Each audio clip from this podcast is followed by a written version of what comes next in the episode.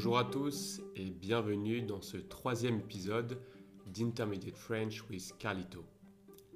Si vous avez écouté mes épisodes précédents, vous savez que mon objectif est de vous aider à progresser en français, en particulier pour ceux qui sont au niveau B1, B2.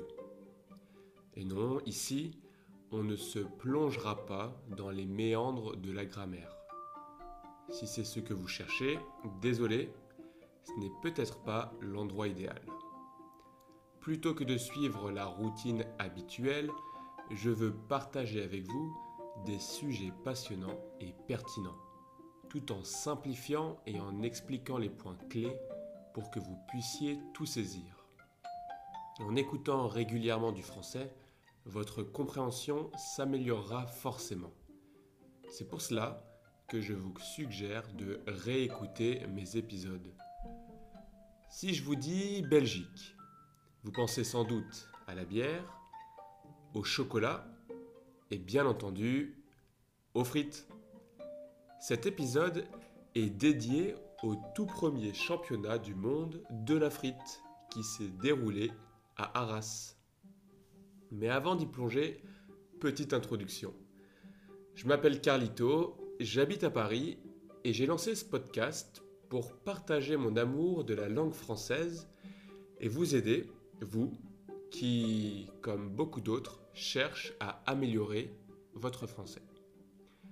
Lors de notre précédente session, on a parlé de plusieurs sujets. Et aujourd'hui, je veux aborder un autre sujet qui reste très fascinant. Alors mettez-vous à l'aise, branchez vos écouteurs, sortez et partons ensemble dans une nouvelle aventure linguistique. Revenons au championnat du monde de la frite. Il s'est déroulé il y a quelques semaines à Arras. Mais pourquoi à Arras ? Cette ville historique du nord de la France, connue pour ses places majestueuses et son beffroi emblématique, est un lieu prisé des amateurs de gastronomie. Mais Arras, c'est bien plus que ça. Avec ses deux places baroques classées, elle est également réputée pour son riche patrimoine. L'idée du championnat est née ici, à Arras, de la collaboration entre la mairie et plusieurs passionnés de la frite. Avant d'explorer l'histoire du championnat, parlons un peu de l'histoire de la frite. La Belgique revendique bien sûr la paternité de la frite, mais ses origines sont en réalité plus nuancées. Un manuscrit de 1781 décrit comment les habitants de Namur, en Belgique, avaient l'habitude de frire des pommes de terre en forme de petits poissons. Cette trouvaille de l'historien belge Jo Gérard a conduit à une affirmation audacieuse. Les Belges ont inventé la frite. Mais ça ne s'arrête pas là. Pierre Leclerc, un autre historien, soutient que la frite est en réalité d'origine parisienne. Dès 1800, des marchandes de beignets, installées sur le Pont-Neuf à Paris, étaient parmi les premières à frire des lamelles de pommes de terre. La rencontre décisive entre la frite et les Belges s'est produite dans les années 1840, grâce à un immigré bavarois à Bruxelles. C'est lui qui a inauguré la première baraque à frites en Belgique.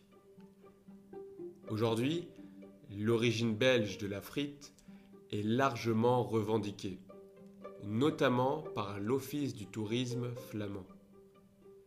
Cette histoire montre comment la cuisine peut jouer un rôle central dans la définition des identités nationales.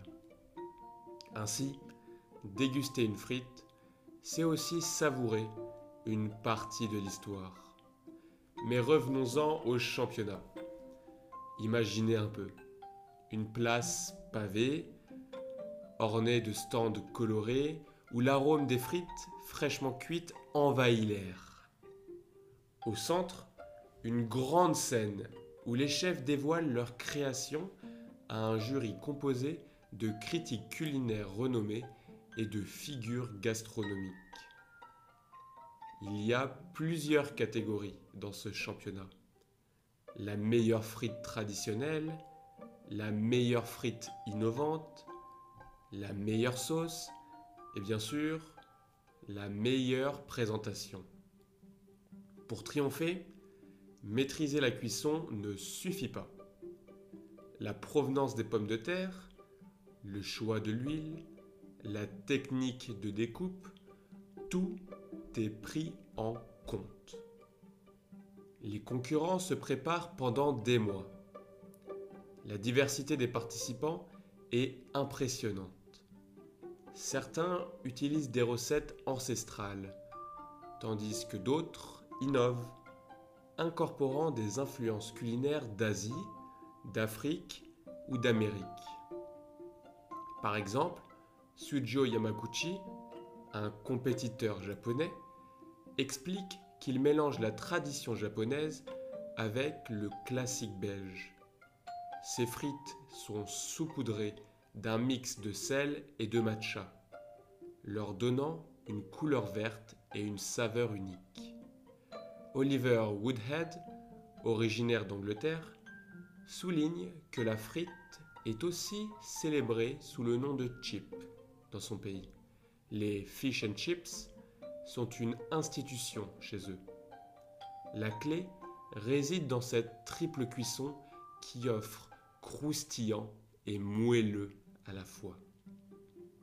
Aitor Alfonso, un chef venu d'Espagne, voit plutôt la frite comme un symbole d'unité.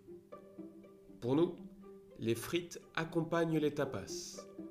C'est un moment de partage, un instant convivial. Un des moments phares fut le défilé des sauces. De l'indémodable duo ketchup-mayo à des créations audacieuses comme la sauce chocolat-piment, c'est incroyable comment une simple frite peut être métamorphosée par une sauce. Ma sauce favorite, la moutarde à l'ancienne mélangée à de la bière trappiste. À mesure que la journée avance, l'excitation atteint son paroxysme. Les finalistes sont annoncés et la Grand-Place retient son souffle. Ce championnat est plus qu'une simple compétition. C'est un voyage à travers les cultures, les traditions et les saveurs du monde, toutes réunies par l'amour de la frite. Et voilà, nous arrivons à la fin de cet épisode dédié à la frite, cette petite gourmandise qui a su traverser les frontières et conquérir nos cœurs. Chaque fois que vous dégusterez une frite à l'avenir, pensez à tout ce qu'elle représente. Une histoire riche, un symbole culturel et un lien unissant différentes nations. Avant de conclure, j'aimerais vous laisser avec une petite citation de Bria Savarin. « La découverte d'un mets nouveau fait plus pour le bonheur de l'humanité que la découverte d'une étoile. » Et je crois que la frite en est un très bel exemple. N'oubliez pas de vous abonner pour ne manquer aucun de mes épisodes. Et si vous avez apprécié, laissez-moi un petit commentaire ou une petite note sur la plateforme de vos choix. Continuez à explorer, à déguster et surtout, amusez-vous, aimez le français, bref, kiffez. C'était Carlito pour Intermediate French with Carlito. On se dit à la semaine prochaine. Ciao, bye bye. Amusez-vous bien.